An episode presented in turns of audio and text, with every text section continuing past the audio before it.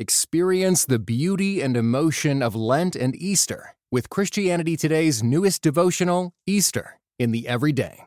Thoughtful readings from a variety of pastors, theologians, and writers invite you into the emotional stages of Christ's journey, from humility to hope to love.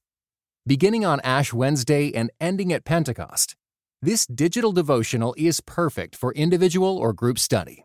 Get it today at orderct.com slash Easter24.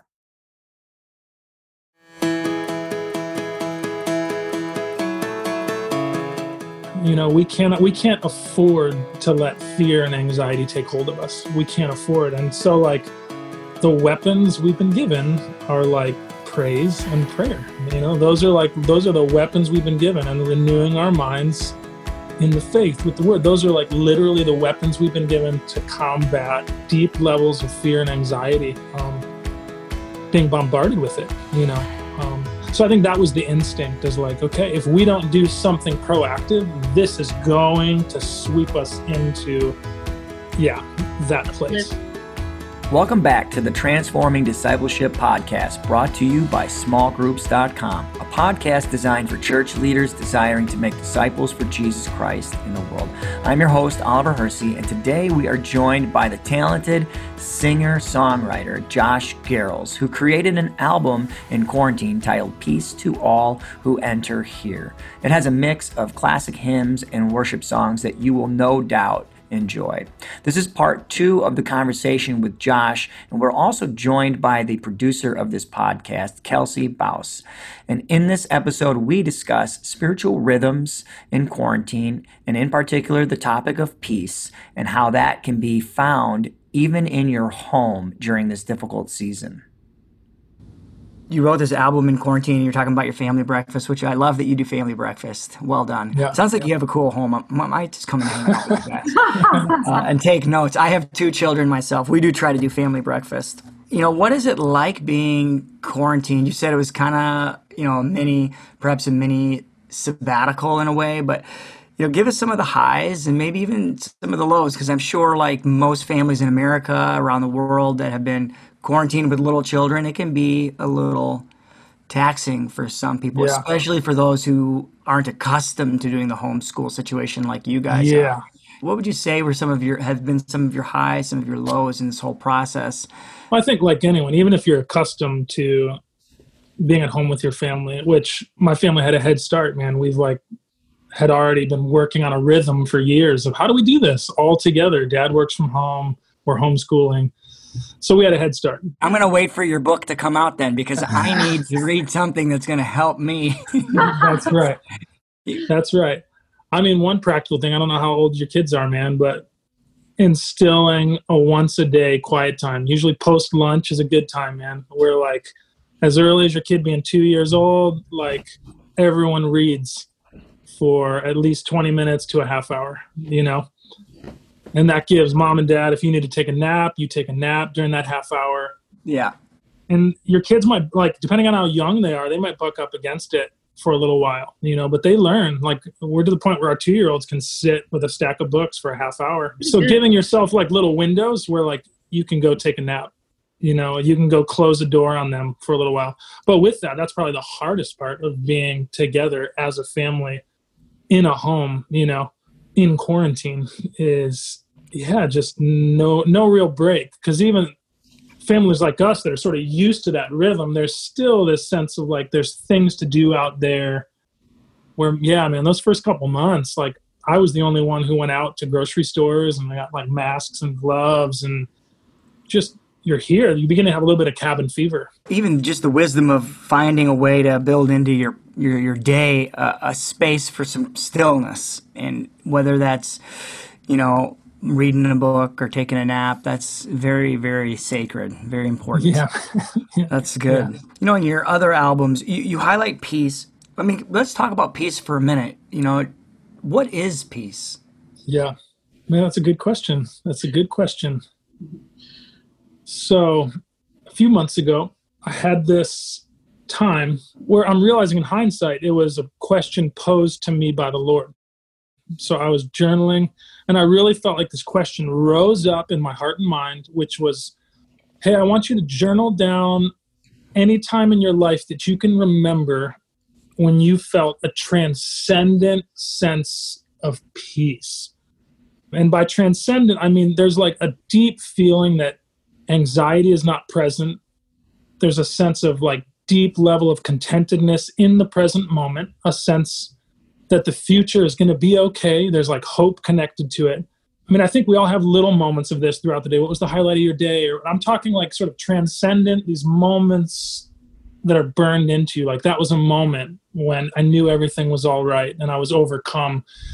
And whatever deep level nagging fear, anxiety, or anger, and like that's not present, and you're like comfortable in your own skin, you know that you're unconditionally loved, you know that the future is going to be glorious, you know that you're held in the present.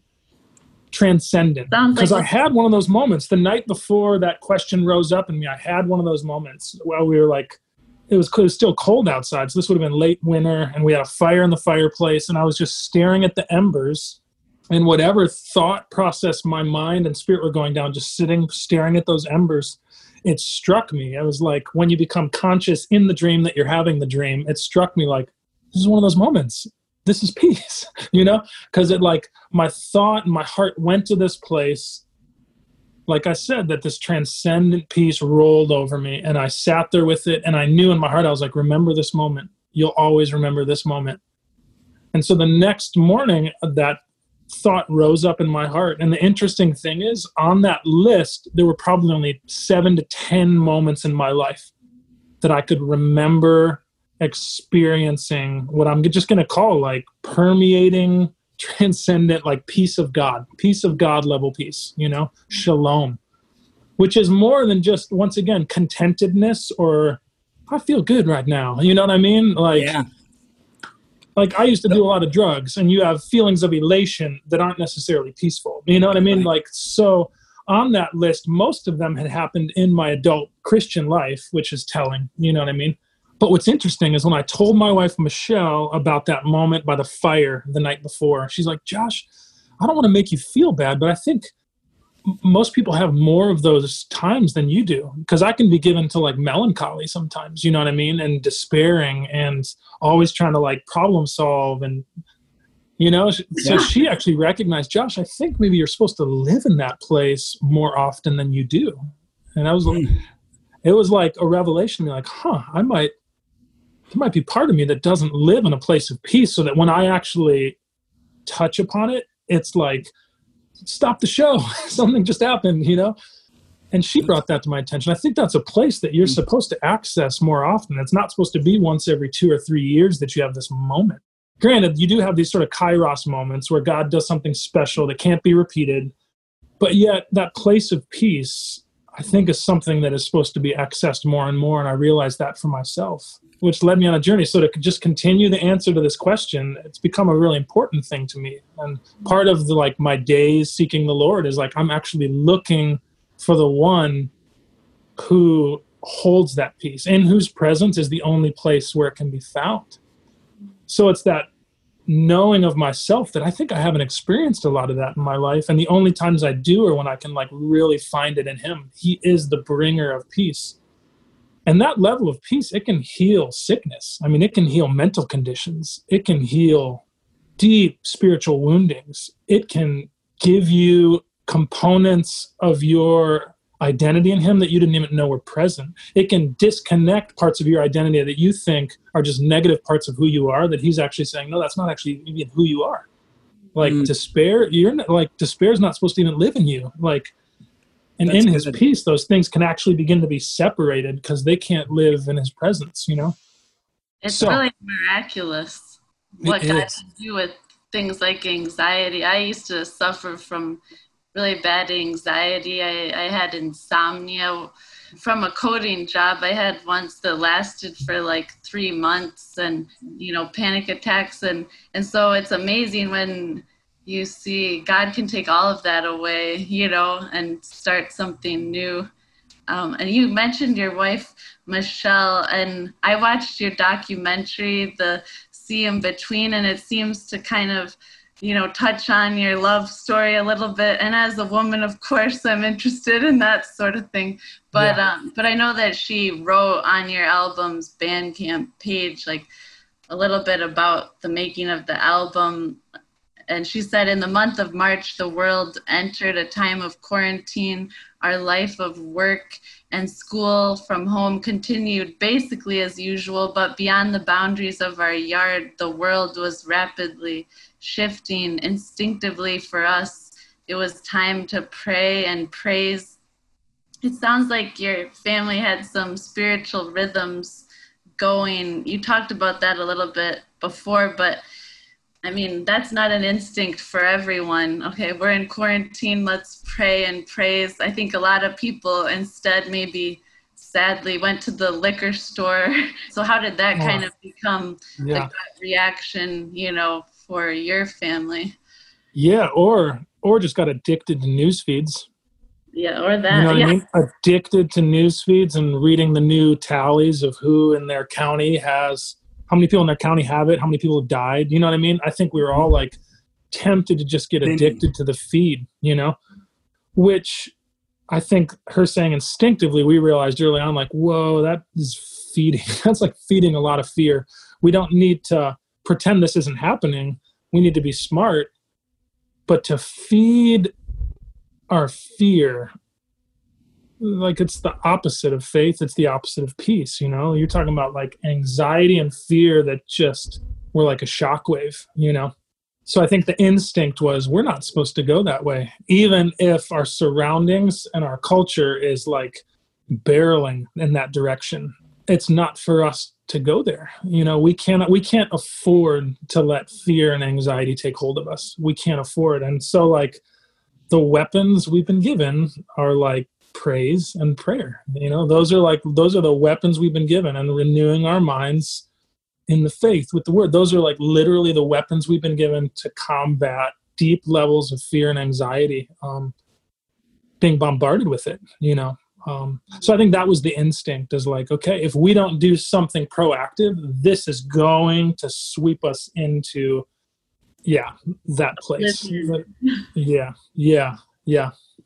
You know, as we're talking about peace, and one of the things I've noticed in your albums and in your music is you talk about peace a lot, not just in this album, but you've talked about it also in, in the Love, War, and Sea album. And you talk about finding peace when things around you are unsettling, kind of like what we're experiencing, right? In the pandemic, many people around us, the news feeds, we watched people be unsettled. And even in Chicago here, where Kelsey and I are currently residing, we we witnessed unsettling emotional intensity that's that's erupting yep. all around us. Yep.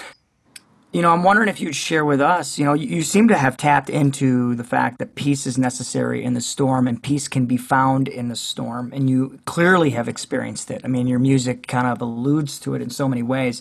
Could you share with us maybe a moment in life or a season in life where you were in a storm and you did find the mooring point, the peace point for yourself, and what did that look like? How did you get there?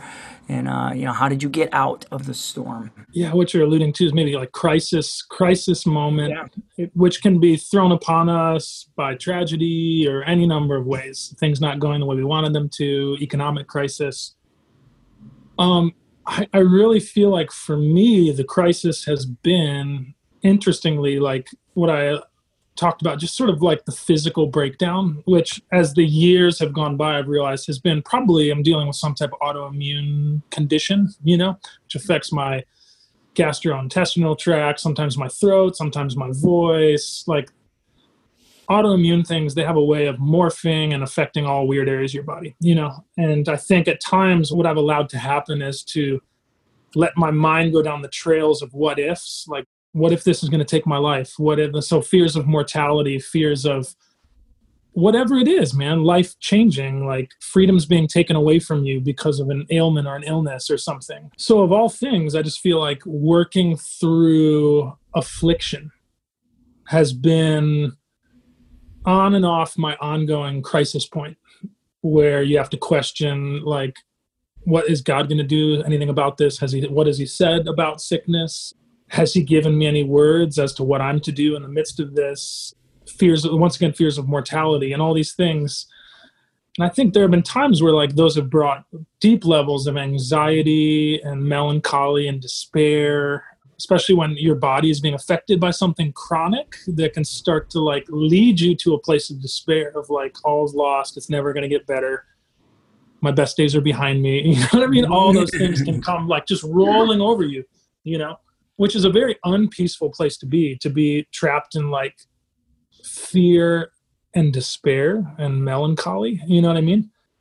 It's not a fun place to live. And I would venture to say that depending on how many people listen to this, a lot of people are very familiar with what that feels like, you know? Yeah, that's what I was just thinking. I was thinking about the ministry people out there, you know, leaders, small group leaders, pastors, worship leaders, whatever it might be, that are in the midst of it right now. Perhaps they're feeling very unsettled because the economy is not great, or, or it could be a yep. whole, a, a wide array yep. of things. The yep. racial tensions right now that are sweeping across um you know, our country and our world, and just the unsettling nature of all these things. What would you say to them? How how do we get ourselves back to a place of peace? Well, one, I was thinking this morning, Psalm thirty-seven says, like, fret not yourself because of evil. It tends only towards wickedness.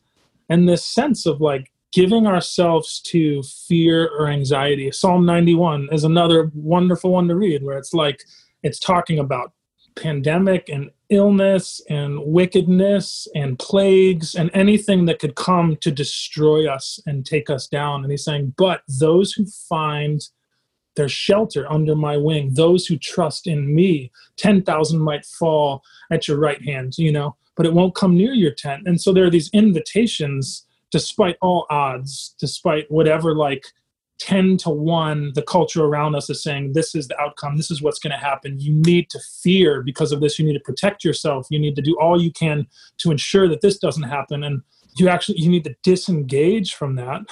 And the Bible makes these promises to us. The Lord makes these promises to us that if you will come to me and you will hide yourself in me, if you will trust me, I will take care of you. What you're saying makes me think of like the things that Jesus says to us, right? Come to me, all you who are weary and heavy laden, and I will give you rest. rest it's, yeah. it's in the boat when the storm is raging on the Sea of Galilee. What do the disciples do? They pound on Jesus, say, don't you care if we drown? And what does Jesus do? He gets up, peace, be yeah. still. And, and so what you're, I hear you saying, Josh, is we are invited into a relationship in a way, right? A connection point. The Bible invites us into this relationship with something wholly other than ourself. Holy in the sense that this is the Almighty Creator God that will give you peace mysteriously even. I mean, we could, it's hard to even like yep. explain how it happens, right? Yep. But I will say for those listening who do like believe, there probably needs to be a point. If you're resonating, you're like, I want that. How do I get there? There's a point at which you need to call your anxiety and fear and unbelief what it is. Mm-hmm. Name and what it, it's right? called, what it's called is sin. Yeah. It's called not trusting. And the Bible calls anxiety sin, and it calls unbelief wickedness. And so in the midst of crisis, if you're like, oh yeah, I believe in the Lord, but you're just like gripped with it, gripped with it. And you're like, I'm just, I'm just an anxious person or whatever it is. You know what I mean? There needs to come a point where you're like, no, this is like, my response is wrong. Even though this is crazy, everything happening around me, actually me giving in to fear, anxiety, and unbelief in the Lord's word and his promises amidst this chaos is actually called sin in the Bible. Yeah. And coming to terms with it and actually going to him and saying, Lord, I don't trust you. I'm gripped with fear and anxiety. I need you to take these. It says, cast our burdens upon him and he will take them, you know, for he cares for you. So there's this sense in which that's the way out, man. You actually recognize that you're harboring and holding those things in you. Realize that it's actually sin. Your unbelief and your anxiety and fear are actual, actually, if you're holding on to them, that's actually a place of missing the mark and distrusting the one who wants to give you the peace that I've been talking about. Even since the experience of me, like, realizing my need for peace, I've had these experiences that are wonderful. And I've told my wife, Michelle, like, when I touch on that place, it's the only place I ever want to be. I would I would give anything, anything to stay there. I would abandon everything. And that's sort of the trajectory me and my wife are on. Like, he is worth it. He is worth the peace that he will bring you is worth more than what you have in the bank. It's worth more than your job. It's worth more than the house you think you want or the house you have to leave. Like, it's just, I've tasted it. It's so precious. I would give anything and everything to live in that place. It's the best. You know? I want yeah. to go back to, to something you said earlier too. You, you had talked about how you were, you know, staring in the embers of the fire and you were realizing this is peace. And Michelle comes to you and she tells you, she says, people live more in that place than perhaps you do, which I smile and I chuckle because I resonate with that experience right there. Yep. I've had nearly the exact same conversation with with my wife as well. And God bless them, they're right. And so how important is it that we have people in our life, maybe they're not our spouse necessarily, but how important is it to have some trusted comrades, friends, beloved people around us who have permission to speak into us this way and lead us perhaps to these places of peace? I mean, is it necessary? I mean, can I find peace on my own, would you say? Is it, do I need a community? Like, what does that look like for you? What would you encourage the person right now who doesn't have any peace? I mean, is it something they can find on their own with Jesus? Do they need a community? Probably both and. Yeah. Yeah, probably both and. Because I think anyone, anyone, out there can start to have personal self-assessment moments where you look at a given day and you start to realize where were trigger points where you were robbed of peace, where like a vacuum, it was taken away from you. Mm. And for me, often, man, unfortunately, it just is what it is. It's like social media will do it to me. Like often I get on there and it's like, I know afterwards that it triggered something in me that I'm like, kind of wound up and a bit irritable or anxious, you know? And so I have to assess like, you know what? I think that's not real healthy for me. I carry more peace through my day, the less that I do that. Once again, I'm not at a point where I've just hacked it off and I'm yeah. never touching it again, but I realize like I need to really limit my interaction with that thing, you know? And so that's one example in my life, but I think any one of us, it might not be that trigger for someone else, but for someone else, it might be something else, you know, like recognizing trigger points that can like rob you of peace. And once again, there are going to be stressful things in the world. So we can't necessarily just run away from everything. But I, th- I think you know what I'm saying. We can begin yeah. to assess the ways we're spending our time. And the proactive side of that is we can begin to practice. I know it's a word that isn't going to sound fun to people, but there are spiritual disciplines. Like you Absolutely. Can begin to wake up just a little earlier for us before our kids get up. That's when I'm best. And so I wake up before my kids and I have time alone with the word and with devotionals like Streams in the Desert and Oswald Chambers and that stuff, you know. We can like instill, just try to introduce like little proactive moments where you're renewing your mind, where you're bringing it back to the things that matter. That's something anyone can do. Those are two things, you know, assess the things that are robbing you and pick up a few things that are like bringing life and peace back into you, you know. But to the other part of your question, yes, I, I don't, I don't think we can be an island, you know, in this time of quarantine. That might be the negative outcome is a lot of us fellowship is lacking, you know.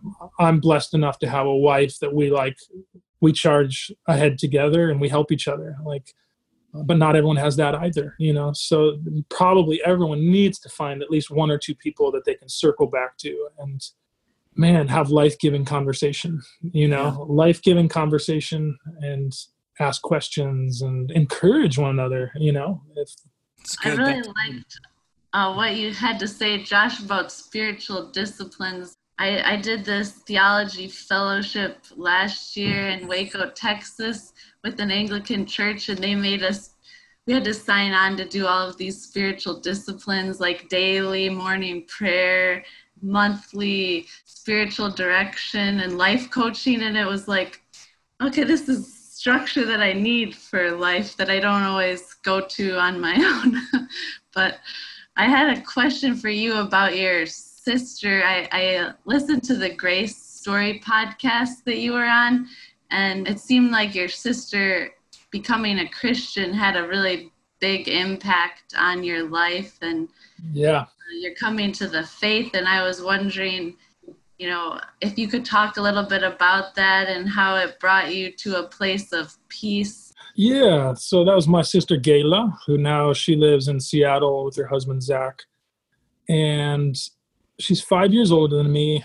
And definitely growing up, I have two older sisters. Gayla was the oldest though, and they were like touch points for me. Um, back in the day, you know, before grunge even, there was like, they introduced me to alternative music. So I was like listening to the Pixies and the Cure, and they were like a cultural touch point. And the guys they dated were the ones who taught me to skateboard. And, you know, like, so that in many ways they early on were like helping me find my voice and my trajectory culturally and the things I was into. So I definitely like always looked up to my sister Gayla, you know, um, she's really intelligent. She was a Whitinger scholar here at Ball State, which means like her school was paid for. She studied art.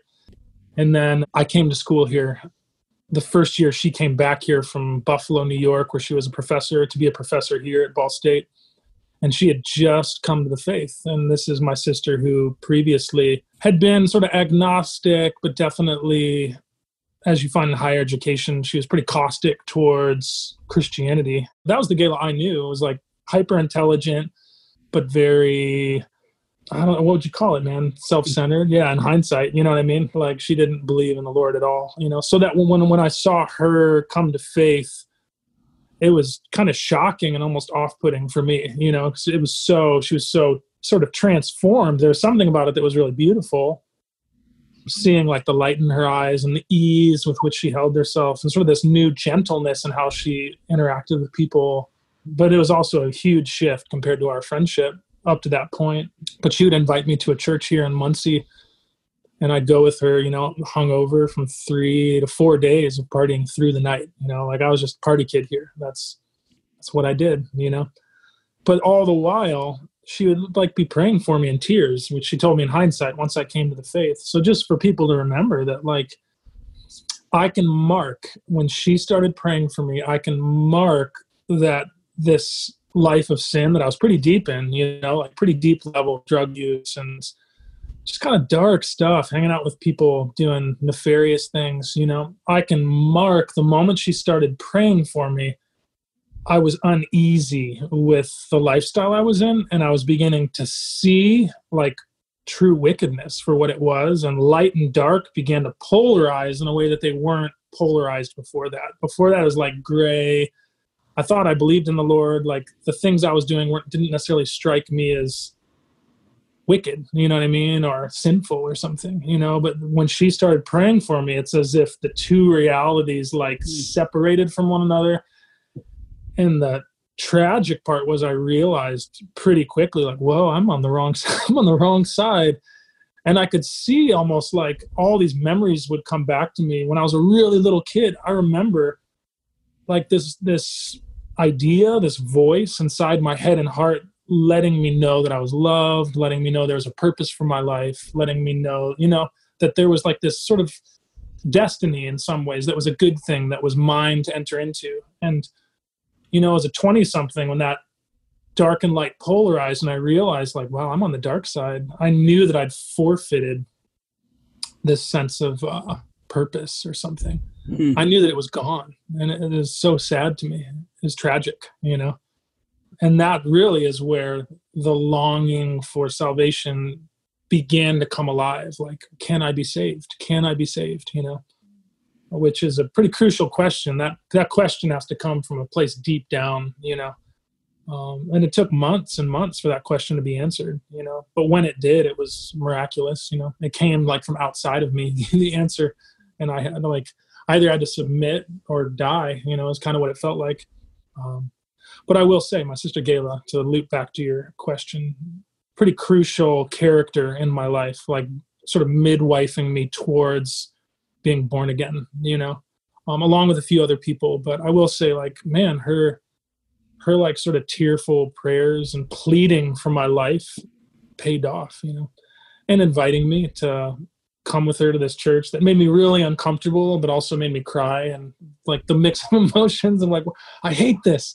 And you're like crying because you're like really touched by it. Like all that was going on. It was just all that was going on in here, you know, pretty like special time to remember though. Yeah.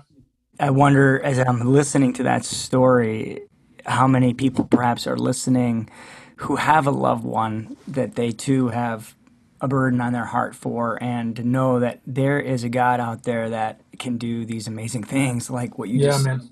even as calloused over as we can get sometimes with, like, we don't see it happen all the time. It does happen still, doesn't it? Yep. And it happens in a power, powerful and profound way, and, and that is uh, only something God can do. So that mm-hmm. is uh, that's special. Thank you uh, for generously sharing that with us. We appreciate yeah. it. Yeah, yeah.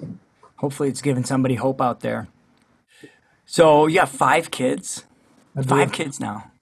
And how old is your youngest? Uh, almost two. Two, wow. And so you have a full house. And yeah. what have, and you have all these rhythms of peacemaking in your home. Are you raising, I mean, are you encouraging your children to be peacemakers? I think about the passage where Jesus gets up and talks about, blessed are the peacemakers. You know, what does it look like now on this side of being on the light, this side of knowing Jesus? You are a peacemaker.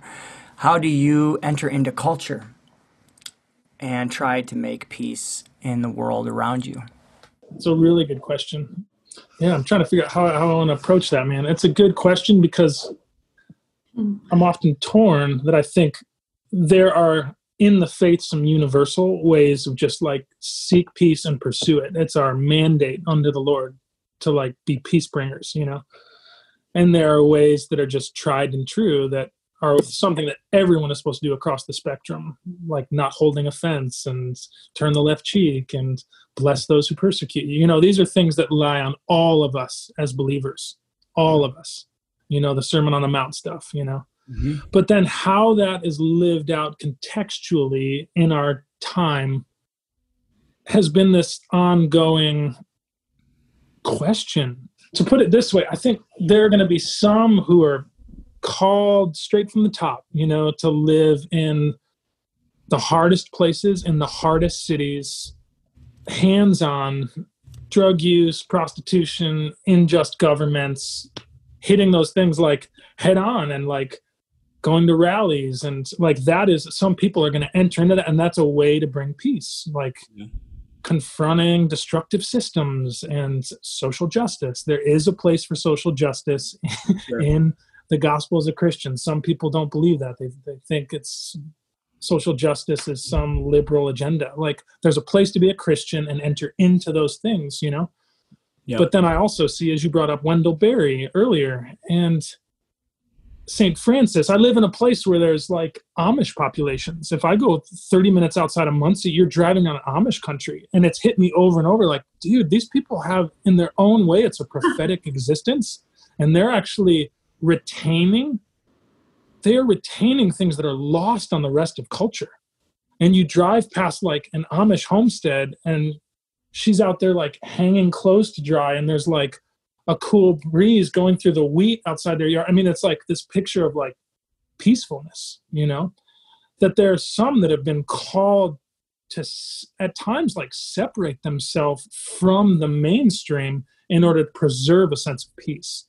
I feel like a weird mixture of both of those, to be honest with you. Yeah. You know, um, there's part of me that feels that what I do and times I speak that I'm like sort of in this flow of like what's happening in culture and music and things like that. But then there's this other part of me that actually at times connects with like Wendell Berry and Saint Francis and the Amish, that like there's something at times about pulling out and saying, you know, I know all of society is going this way, but I don't sense the peace of the Lord there, man. I don't sense that making my life better. I sense that as a distraction. You're set on creating a home of shalom in a way that is yeah, yeah. all who will enter here. And when I am out there, I will seek to make peace. But there's that delicate balance. It is, yeah. Because again, cause all the way back to the beginning of this conversation, I'm moving my family to a farm. You know what I mean? So there's yeah. that part of me that like, I think the last thing me and my wife want to do is sort of like shelter ourselves from the big bad world. That's the wrong response. That's the like sort of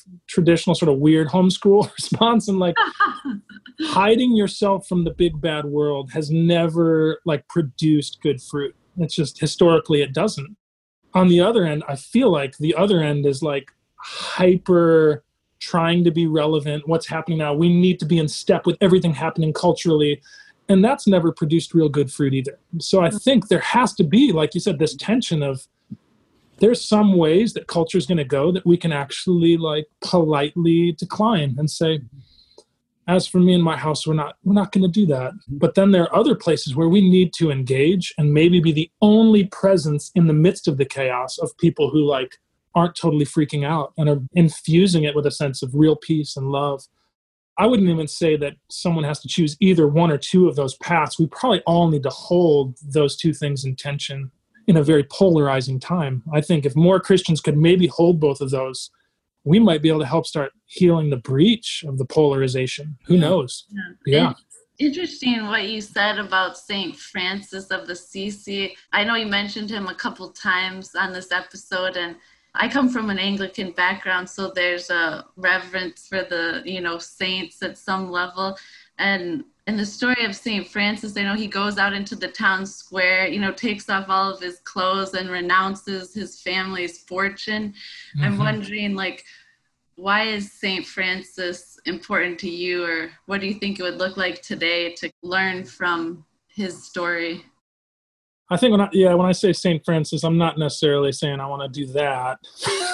I just had to. But I think I think when I think of Saint Francis, granted, I, I the the image it conjures in my mind is definitely this guy who like went outside the city, found an old abandoned monastery. You know what I mean? Entered into a simple life. Came from like an aristocratic, wealthy family. He could have been one of the rollers, one of the You know, in biblical terms, the Old Testament, he could have been one of the elders at the gate, the gatekeeper of culture and society. And he renounced that. He renounced it all. But he also, there's this part of him that drew near to nature. And you have his like poetry and him finding the Lord in these wide open spaces, you know. So that's the part of him in my mind that often feels similar to Wendell Berry or the Amish or those who have sort of pulled away from the mainstream. Well, interestingly, in the case of Wendell Berry and Saint Francis, having what proved maybe to be a more potent voice in culture at large because they chose to have forms of separation. Well, Josh, this has been this has been great. I, we love your music. Your storytelling ability in your music is right up there with the best, and it makes yeah. us think. It makes our heart journey and process what God is doing in our own midst. And so we are so grateful for your time today, being willing to just give us some of your thoughts about peace and for us to be thinking about how do we have peace in our own soul? Where does that come from? What are the rhythms that we perhaps need to, to go? And I know some of you listening perhaps on this podcast today are probably walking away thinking like, I need to get back in touch with some of the disciplines that I'm hearing Josh mention. You might have to go out into your garage and pace around a little bit just by yourself and take that drive north for a few hours to pray. Whatever it is, we hope you'll do that. And Josh, we are so grateful for your time and your candidness, your authenticity, both in your music and in this interview. I feel personally that I'm walking away contemplating my own spirit right now and the level of peace that exists in my own home as I father this family and I lead this family. So I, I appreciate you. You are a role model. You are an encouragement to me, and I know many other people. Right on. Thanks so much for having me, guys. I really appreciate it. If you want Josh's music, it is on his website, josh garrels dot com. It's also on Spotify, iTunes, on every music platform. His new album is out. We hope you'll check it out. It's Peace to All Who Enter Here. It's a nice short album with some brilliant, low-key, peaceful rhythms for you to check in and tune into. So hope you'll do that, all right? God bless. I'm Oliver Hersey, host of the Transforming Discipleship Podcast, a podcast brought to you by small groups dot com. We want to thank all the ministry leaders out there who have tuned into this episode. If you are finding this podcast to be helpful to you in your ministry, would you please share it with other ministry leaders? And, and do us another favor, would you rate us right after this episode on iTunes? We appreciate that. And as always, if you need more ideas or resources, we hope that you'll visit small groups dot com in order to look at our books, our Bible studies, and other training tools that might be helpful to you as you continue building your small group ministry. You can also subscribe to get unlimited access to great materials that will help you to train leaders and also get ready for the next ministry season. Until next time, my friends, God bless.